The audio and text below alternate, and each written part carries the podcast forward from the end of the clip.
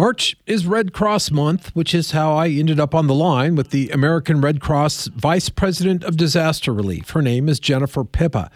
She told me they've already had an extremely busy year, and she doesn't expect that situation to improve much. The severe weather that we're seeing with increasing intensity and the frequency of these disasters is, is really keeping the Red Cross um, responding in an almost a near continuous state at, at, at, this stage of the game. And when we look at the, the spring forecast and we talk to the meteorologists, you know, what they're telling us is that the spring does not does not look any better than what we've been experiencing. The Red Cross, of course, is a volunteer organization and they're always looking for more folks. We have about 21,000 trained, ready to go Red Cross volunteers right now in disaster. But we know given the response rates that we're seeing and given the extreme weather that we're going to need to even develop more capacity because we know that we've got more big events happening. A lot of them are happening concurrently or they're they're lasting longer. These impacts are, are significant.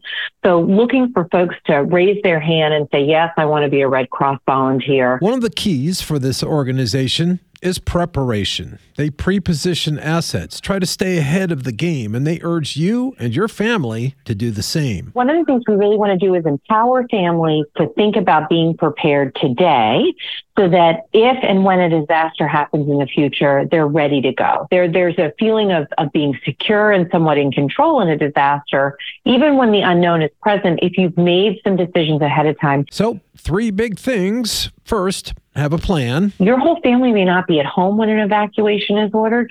So where is the rally point? Where do you meet? How do you communicate with the other family members that you're safe and that you're accounted for? Second, have an emergency kit. Water, non-perishable food, flashlights, battery operated radio. Those are standard things that folks think about. But the things folks sometimes tend to forget are things like important documents, insurance papers, identification. Also, life saving medications. We want to make sure that they pack and take those with them when they evacuate. And third, know how and where to get accurate information. Know your local emergency officials.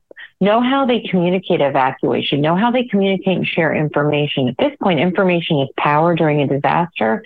You want to make sure that you are really looped into that network so that you and your family are making the best, most informed decisions about when to evacuate, and more importantly, listening to the emergency officials about when it's safe to return. Humbly, I will tell you that KRMG is a great source for that information in a disaster, and more easily accessed by a simple battery powered radio. You'll find more details on her advice in the online version of this story, which you'll find on our website or the KRMG app. Russell Mills, 1023 KRMG, Tulsa's News and talk.